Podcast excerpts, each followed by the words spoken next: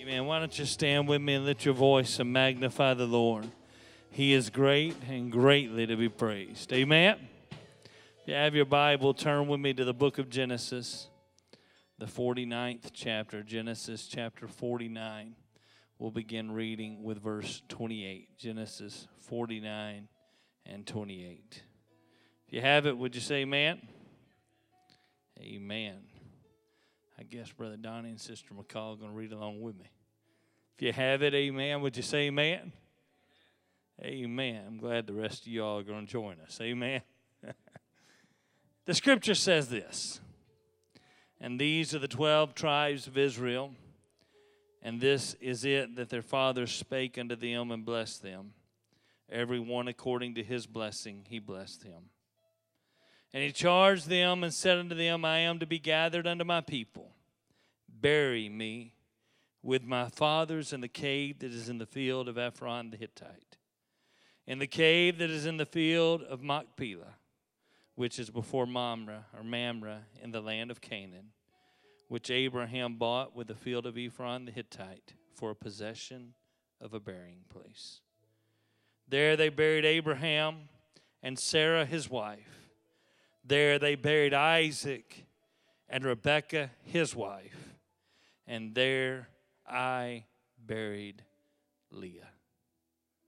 And there I buried Leah.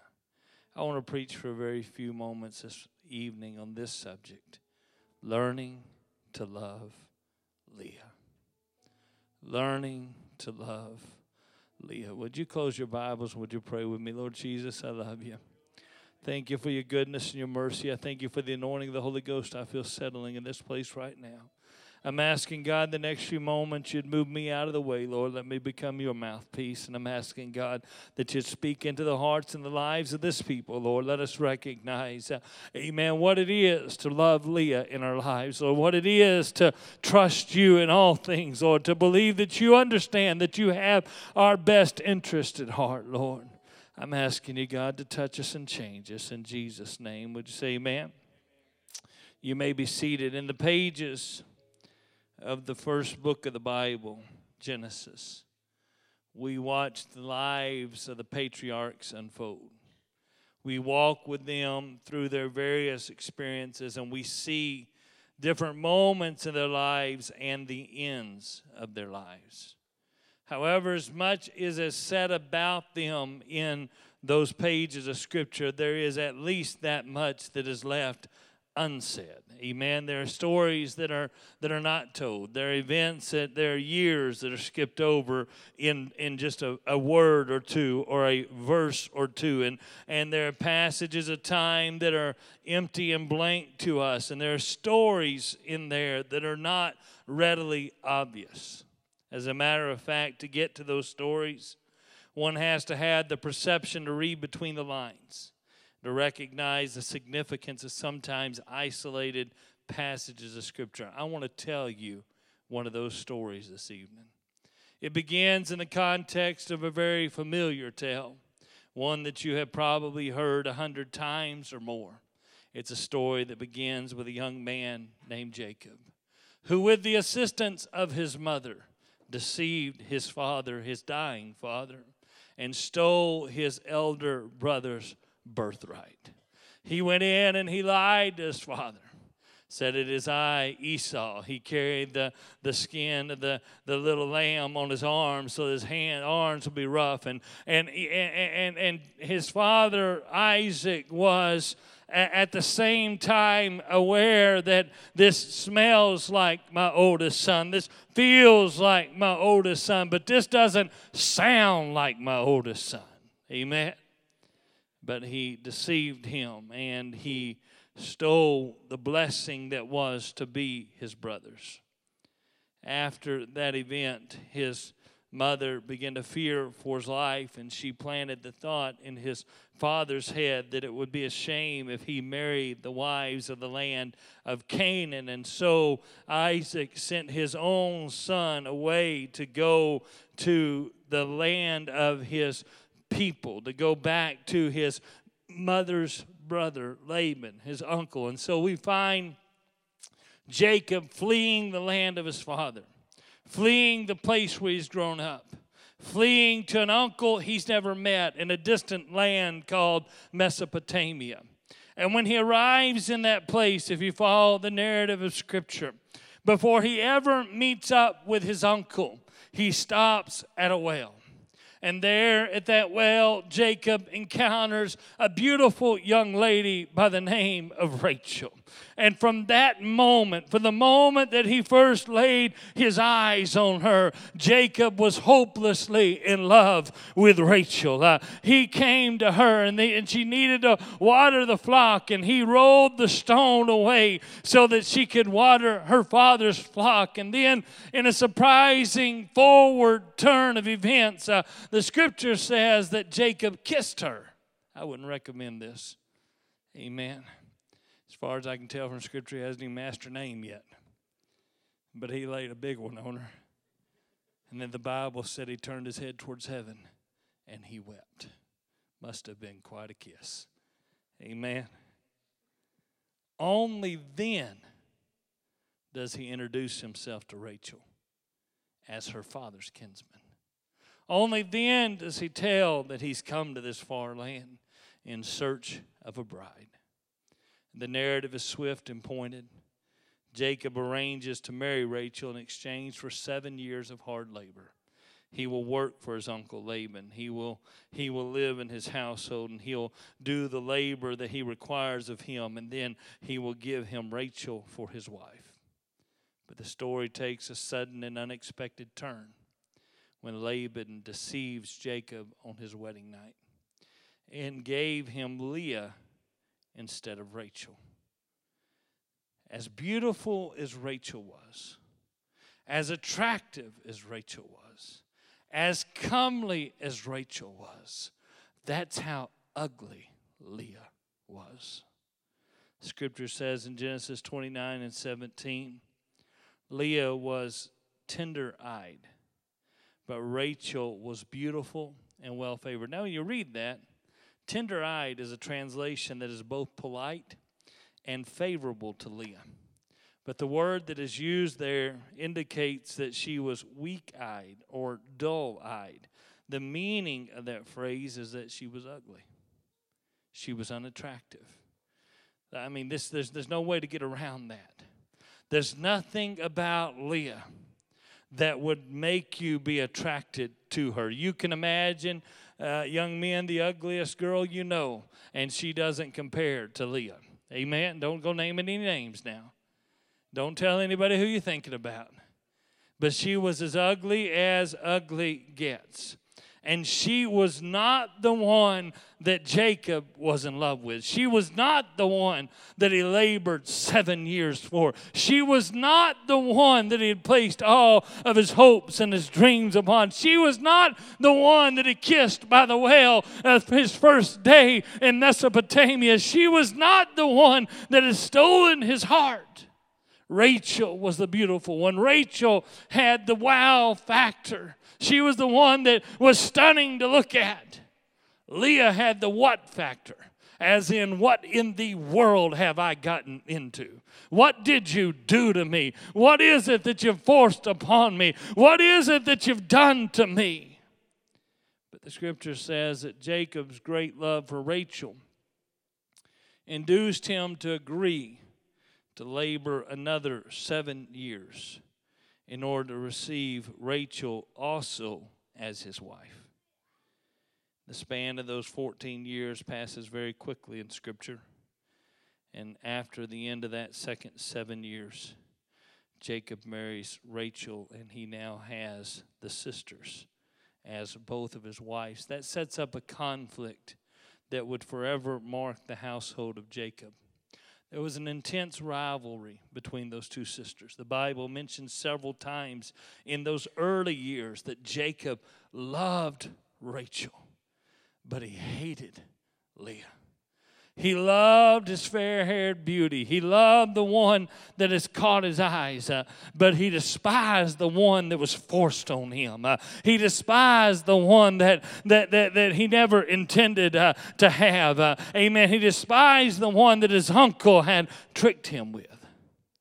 The Bible says, though, that because Jacob favored Rachel, the Lord made Leah the productive one. He made Leah conceive while Rachel remained childless. From those two women and, and their handmaids, the 12 tribes of Israel will be born.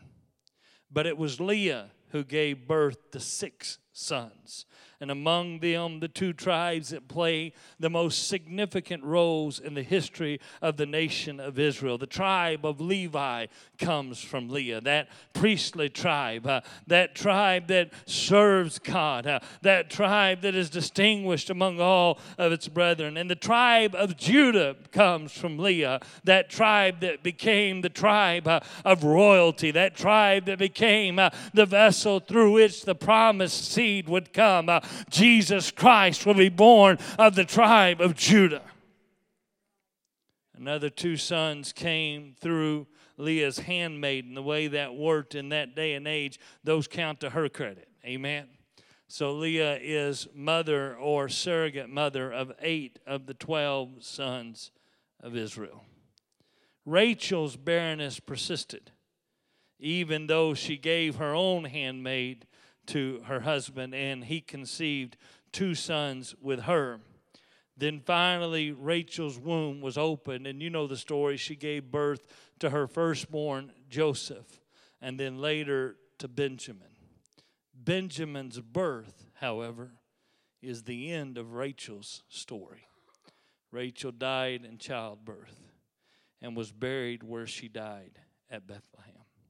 The Bible says that there where she died, Jacob set a pillar on her grave, a grave marker that endured through all of Israel's history, that was there for years and years and years to come. They called it Rachel's tomb, and you'll find it referenced at different places in Scripture.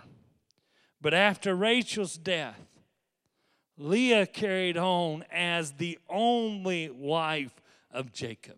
She was the mother of his many children. She was the one who kept his house. She was the one who cared for his kids. She was the one who was there when he needed someone to be there for him. The Bible does not tell us the circumstances of Leah's death, it only records that when she died, Jacob buried her in the family plot of Abraham in the cave of Machpelah.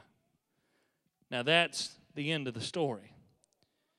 But as old Paul Harvey used to say, now for the rest of the story. You see, it's not until the end of Jacob's life, long after Leah's death, that we finally get some insight into the significance of Leah to Jacob in the final moments of his life, as he's preparing to leave this world, as he's drawing his final breath, Jacob instructs his sons I am to be buried, not at Bethlehem, not beneath the pillar with Rachel, the wife of my youth. Don't take me there and bury me with her, but take me to the cave at Machpelah and bury me where I buried Leah in the early years of his life.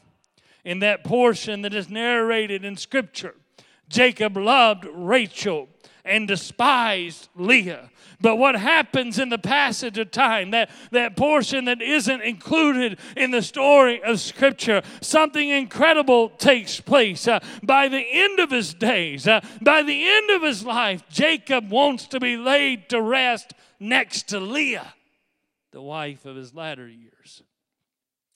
I submit to you that somewhere along the way, Jacob learned to love Leah.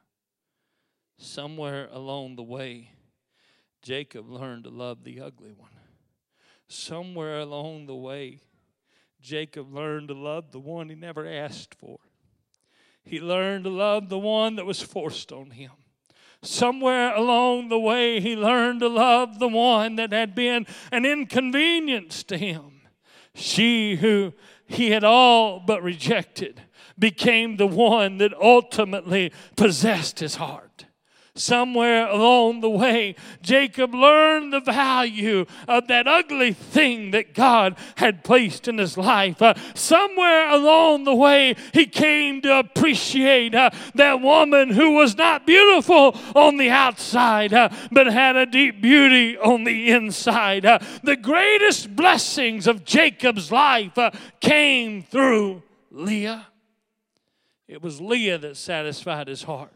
It was Leah that made him whole again. It was Leah after the death of Rachel that loved him without holding a grudge. Uh, when she could have turned her shoulder at him and said, When you could have had me, you didn't want me. But now that I'm all that's left, uh, amen, now you come to me. Uh, she could have turned away from him, but without any malice, without holding a grudge, without any hatefulness in her heart, Leah held him when he wept and cried. she healed healed him uh, from his broken heart. Uh, she was everything he needed her to be. It was Leah that was by his side through the many long years that would follow. It was Leah that stood with him through hard times. Uh, it was Leah that stood with him through difficult moments. Uh, and ultimately, it was Leah that he wanted to spend eternity with. Uh, ultimately, it was Leah that he said, I want to be buried where I buried Leah. What a dramatic change in the narrative. The one that was rejected became the one that was favored. The one that had been shunned, that had been pushed aside, she became the one that possessed the seat of honor. She became the one that captured his heart. I'm going to tell you right away, I'm not about to deliver to you anything that is phenomenal or deep or even long this evening, but I come with a simple but powerful lesson from the Word of God. Mark what I'm about to say. There are some things that are going to enter your life that are ugly. There are things you didn't ask for. There are things that you don't deserve. There are things that you didn't bargain on. There are things that you never planned for. But I want to challenge you uh, on a Sunday night uh, not to judge those things uh, by the way they look right now. Uh, because God has a strange way of taking that which was ugly, uh, that which was despised, uh, that which was a curse, and turning it into something beautiful, uh, into something that is loved, uh, into a blessing. God has a way of taking that which was hated and turning it into something that is loved. Mark my words, you better learn how to love Leah. You better learn how to love the ugly things that come into your life because God's going to put some things in your life. He's going to put some things uh, in your path uh, that you will never understand. Uh, there's some things that are going to happen to you that you're never going to be able to reason out. Uh, they're not going to be your fault. Somebody else is going to do it to you. Somebody else is going to be the blame. Uh, amen. It's not, you're going to have made a fair bargain. Uh, you're going to have worked your years. you're going to have done your part. You're going to have put your time in. You're going to have invested yourself. And what you get is not going to be what you planned on.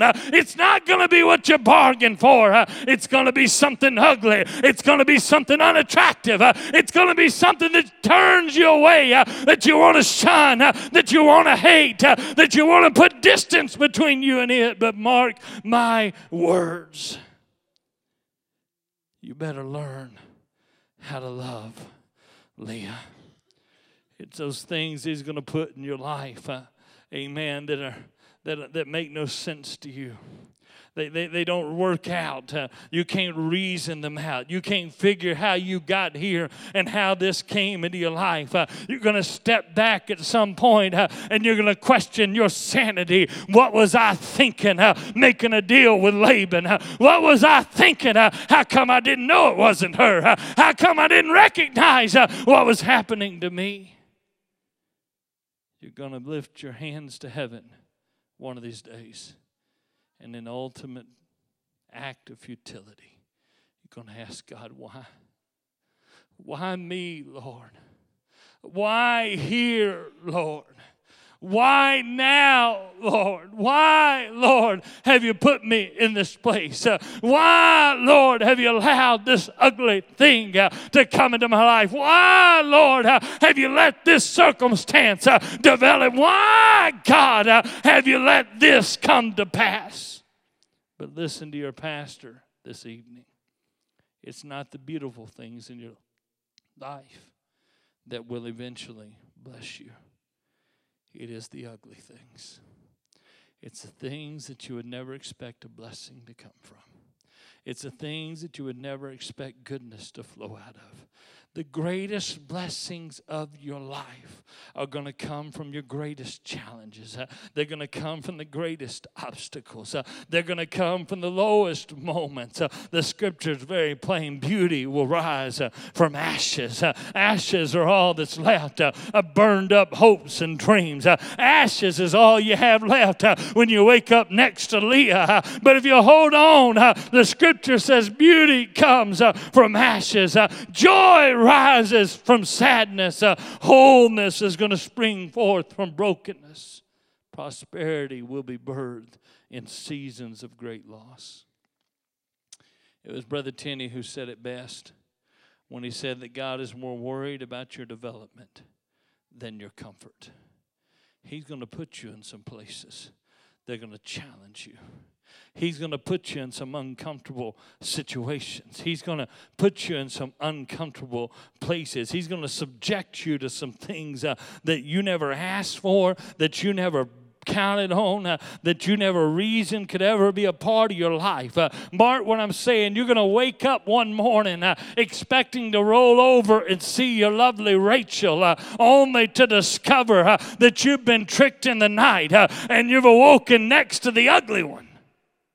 Anybody ever felt that way? Men don't raise your hands.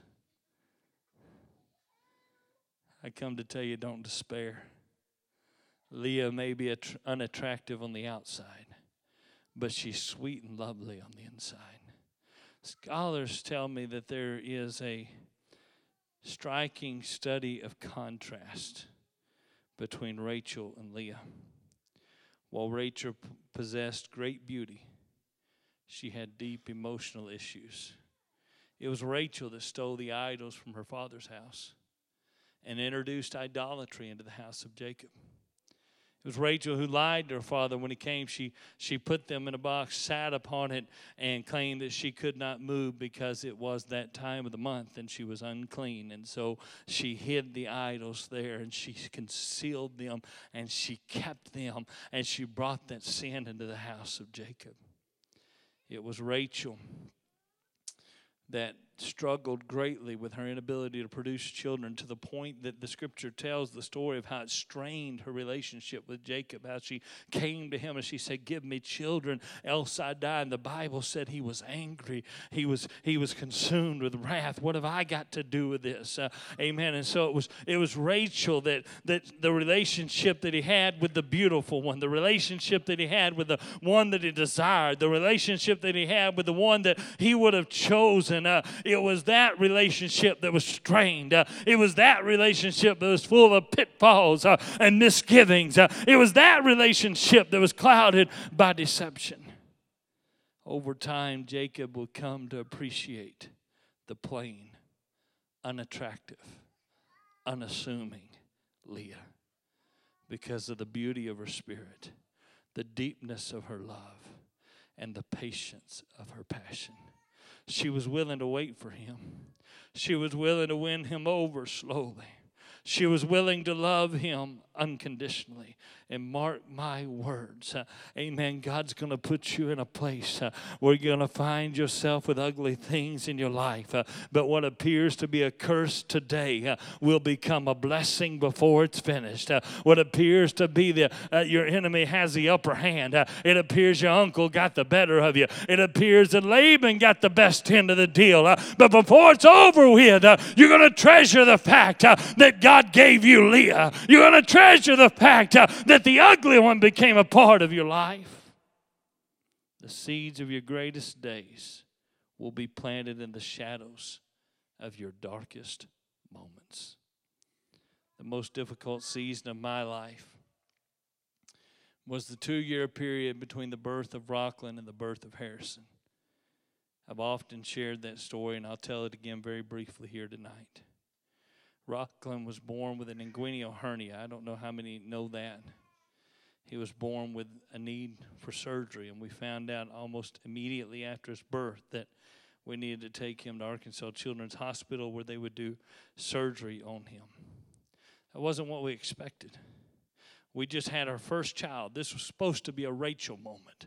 It was supposed to be a moment of beautiful things. It was supposed to have been a moment of, of rejoicing. You're supposed to get to sit back and relish the fact that you've just had your first child, Brother Donnie. You're supposed to get a day or two off of work uh, and a day or two out of stress uh, and a day or two just to enjoy the wonderful thing that God has placed in your life. But somehow we woke up next to Leah that morning somehow we discovered that it was Leah that we had embraced and not Rachel. It was ugly, not Rockland, but the situation. It was ugly. It was unattractive. It was depressing. It wasn't anything you'd ever long for. It wasn't anything you'd ever desire. It wasn't anything you'd ever want to happen. They did that surgery when he was only six days old.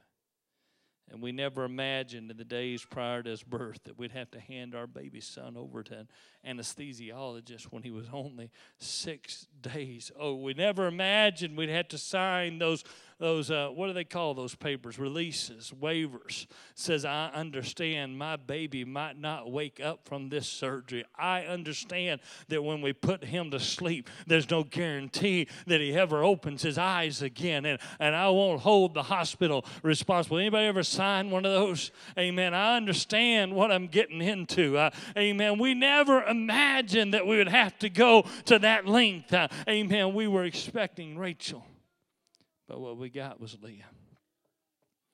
However, that moment, as devastating as it was, was just the beginning. Over the course of the next two years, Rockland would have a total of five surgeries. Three of them would relate to the hernia problem, but each and every one of them would require us to once again go back to that uncomfortable place, sign those dreaded papers, and hand our baby to an anesthesiologist who was going to put him to sleep. And on one of those occasions, the, the unthinkable happened. On one of those occasions, the, the things they warned us might happen did happen, and he had a, a laryngeal spasm as they were uh, taking, extubating him after having intubated him, and they nearly lost him. Uh, amen. It was one of those moments that seizes your heart and, and you recognize how close we came to disaster. It was two years and 23 days after Rockland was born that his little brother came along. And once again, Rachel quickly turned into Leah. Harrison had a major heart defect. He was born with a congenital heart defect. The initial prognosis was not good. As a matter of fact, there was a better chance that he would die before he got to the hospital in Little Rock than that he would live long enough for us to ever see him again. But God answered prayer. I'm thankful for God who answers prayer. And by his grace, the situation changed. I saw the x ray charts in Jonesboro. I saw the doctor explain, you see this? This is his heart if you look, you can't see any lungs anywhere. You can't see anything else in his chest cavity. His heart is so big, it fills the entire chest cavity. Amen. And I saw the x ray just a little over an hour, maybe two hours later in Little Rock, the moment they got him off the ambulance uh, and they ran him into the x ray room. And the doctor said, I don't know what happened. Uh, amen. But something changed. Uh, no, it wasn't healed. No, it wasn't finished. Yes, there was still a traumatic surgery. Uh, amen. But God intervened. Uh, I'm thankful that God answers prayer. Amen. So when Harrison was only six days old, they performed a life saving surgery on him. And they cautioned us as his parents to prepare ourselves for many surgeries that would possibly follow that surgery. And once again, God intervened, and here we sit tonight. He's 16 years old, and he's yet to go under the knife again. And we're believing God, as we do every year, that this year we're going to get a good report. Amen. I'm thankful for that. But let me tell you what else I'm thankful for. I'm thankful that God sent Leah into my life. I'm thankful for those ugly moments. I'm thankful for that valley that we walked through. I'm thankful for those trying and difficult times. I'm going to tell you the truth. If I had it to do over again, I wouldn't change one moment. I wouldn't change one thing. I wouldn't take any of it back. I wouldn't do it any differently because it was in the valleys, it was through the trials. Uh, it was in the shadows of the darkness uh, of the night uh, when Leah was as ugly as she could ever be that I learned that I could trust my Jesus. That I learned that when I call on Him, He's going to be there. That I learned that He has me in the palm of His hand and I wouldn't trade it for anything. Won't you know I went into that, Brother Donnie, hating Leah. I went into that trying to push her away.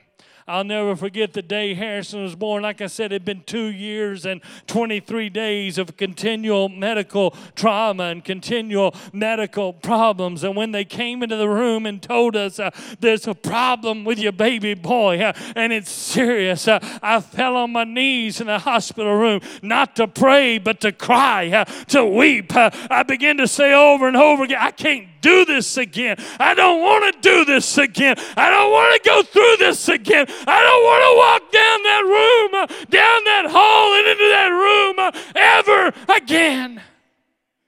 I tried to push her away. I don't want to have anything to do with Leah, but I want you to know that somewhere along the way I learned to love Leah somewhere along the way, I learned to respect uh, what God had done for me. Somewhere along the way, I learned to be thankful for the pain. I learned to be thankful for the heartache. I learned to be thankful for the trial because it was in the trial that He proved Himself to me. It was in the trial that I learned how to trust Him.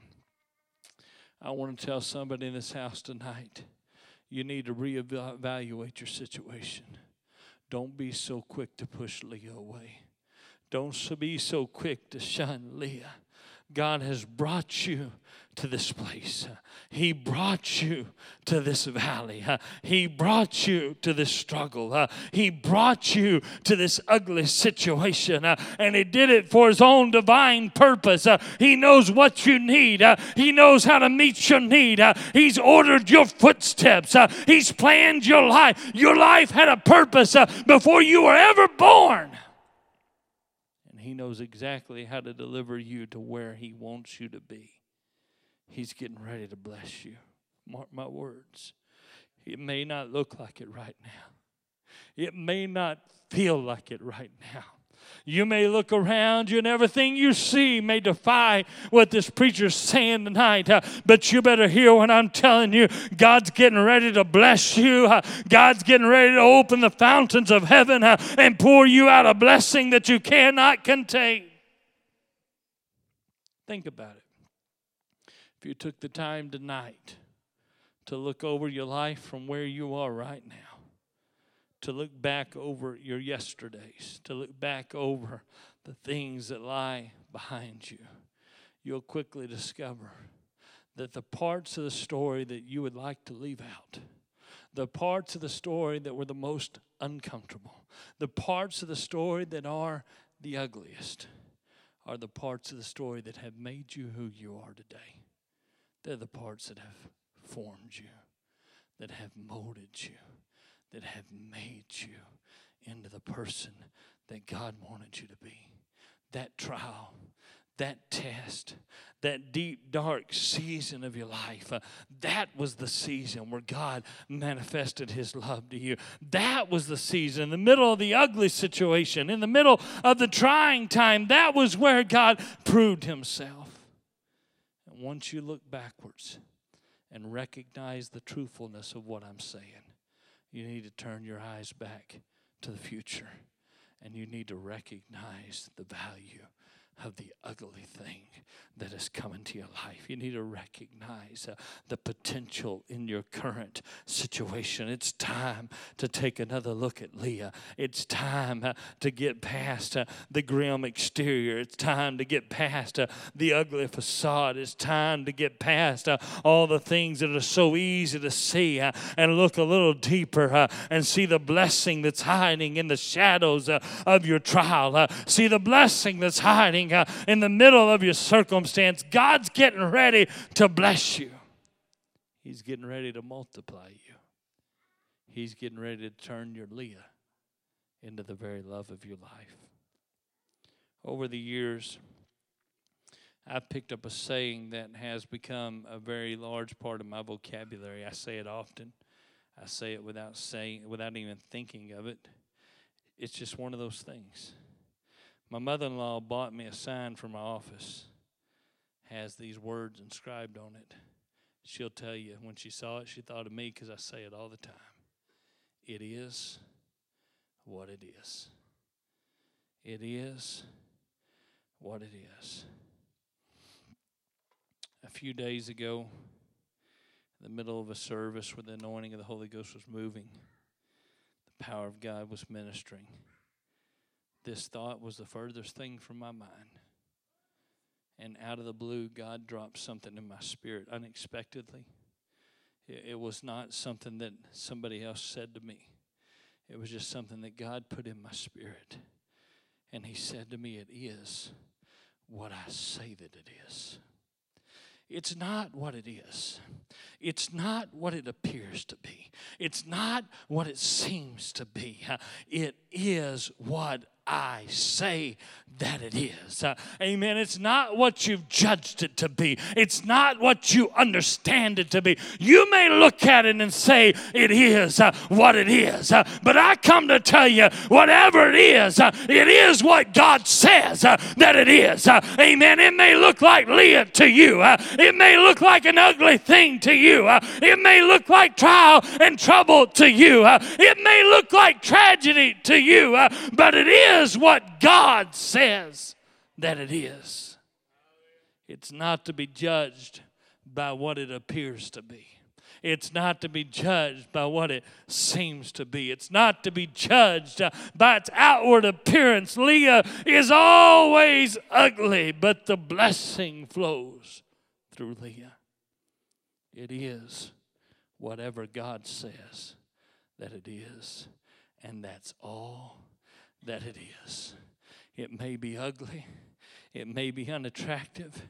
It may be it may look like you've been wronged. It may look like you got the short end of the stick. Uh, but hang in there because it is what God says uh, that it is. Uh, what looks like a detour, what looks like a wrong turn, what looks like something that's going to take you in the wrong direction, what looks like all your plans through your life, everything you had worked out and reasoned out, and all of a sudden there's a detour, and all of a sudden there's a there's a strong turn and all of a sudden you find yourself going away that you never anticipated. Uh, amen. What looks like a detour is really the most direct route to the place where God wants you to be.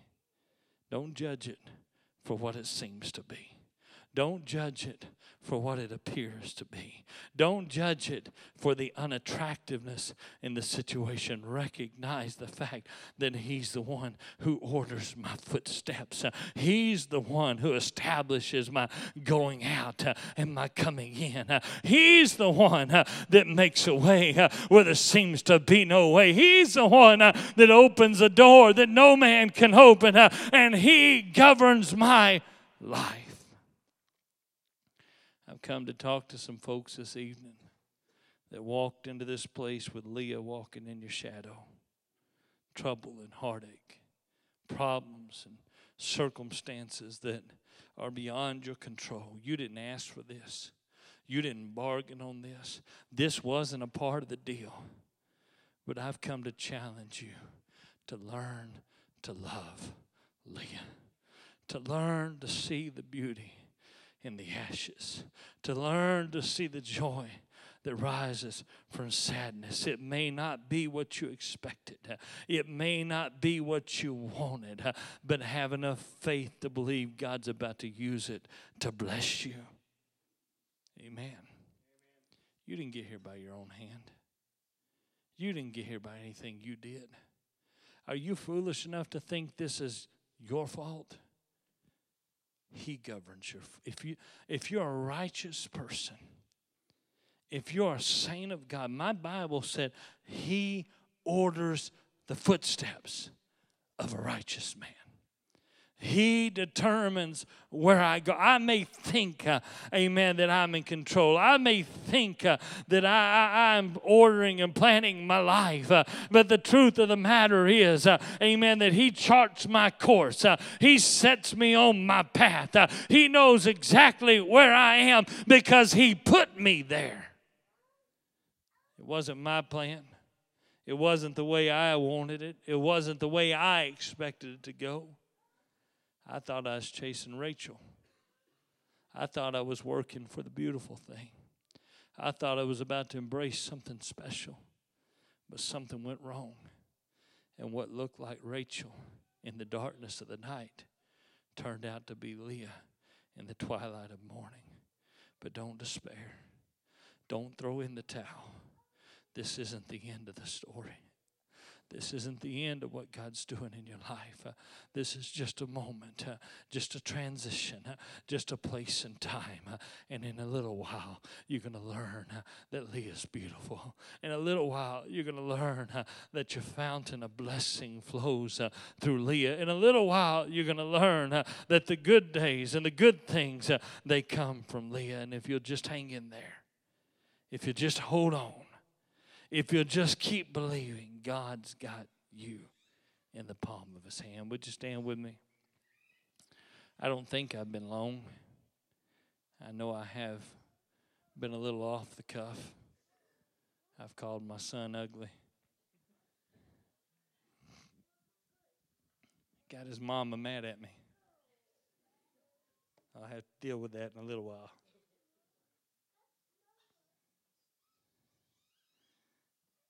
I really, really feel strongly in my spirit have for a day or so. I, I told the men in my office this morning. I said, I, I've got a, I've got a title. I know what I'm going to preach. I just don't have any kind of notes. I don't have any kind of a message, but I feel very strongly God wants me to stand in this pulpit and tell somebody, you've judged the thing. You've looked it in the eyes and you've said it's ugly. You said you don't want to go there.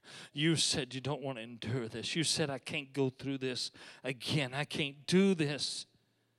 But God sent me to this place to tell you if you just hang on, He's going to turn Leah into the most precious part of your life.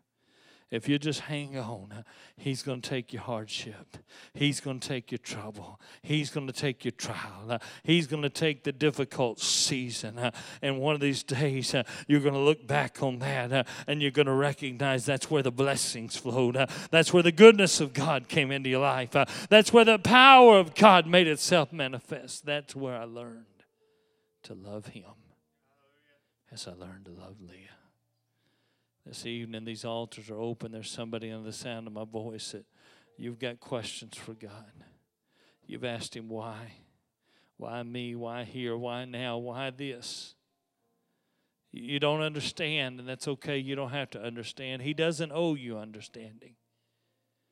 He only asks that you trust Him, He only asks that you follow Him. He only asks that you keep believing. He's going to take care of you. He's going to take care of your life. He's going to take care of the circumstance. I know that there are things uh, going on in lives of people around me right now. I, I, know the altars aren't flooded and filled, but I know there are people under the sound of my voice. You're, you're standing with a Leah, and you know it. There are things in your life that aren't right. Uh, there are things in your life that aren't good. Uh, there are things in your life that are ugly, and, and you don't want to tell everybody your business, and I understand that. And you don't want to open up your heart and your soul and tell everybody what's going on, and I get that. Amen. But I come to tell you it's time to reevaluate uh, what's going on in your life. Uh, it's time to look for the blessing. Uh, it's time to look for the goodness. It's time to look for the hand of God because He knows exactly what He's doing. He has a plan, He has a purpose, He has a will. And one of these days, honey, you can write it down. One of these days, you're going to look back, and Leah's going to be the one you love. One of these days, you're going to look back, and Leah's going to be the one that captured your heart. One of these days, you're going to look back, and that time of trial is going to be the time of blessing. And you're going to recognize God was in control all along. Why don't you call out to him? Why don't you tell him, Lord, I trust you? I don't have to understand, God, I trust you. Teach me, Lord, to love Leah. Teach me, Lord, to embrace the circumstance of my life. Teach me, Lord, to recognize the value of the pain and the suffering. Teach me, Jesus, to love Leah.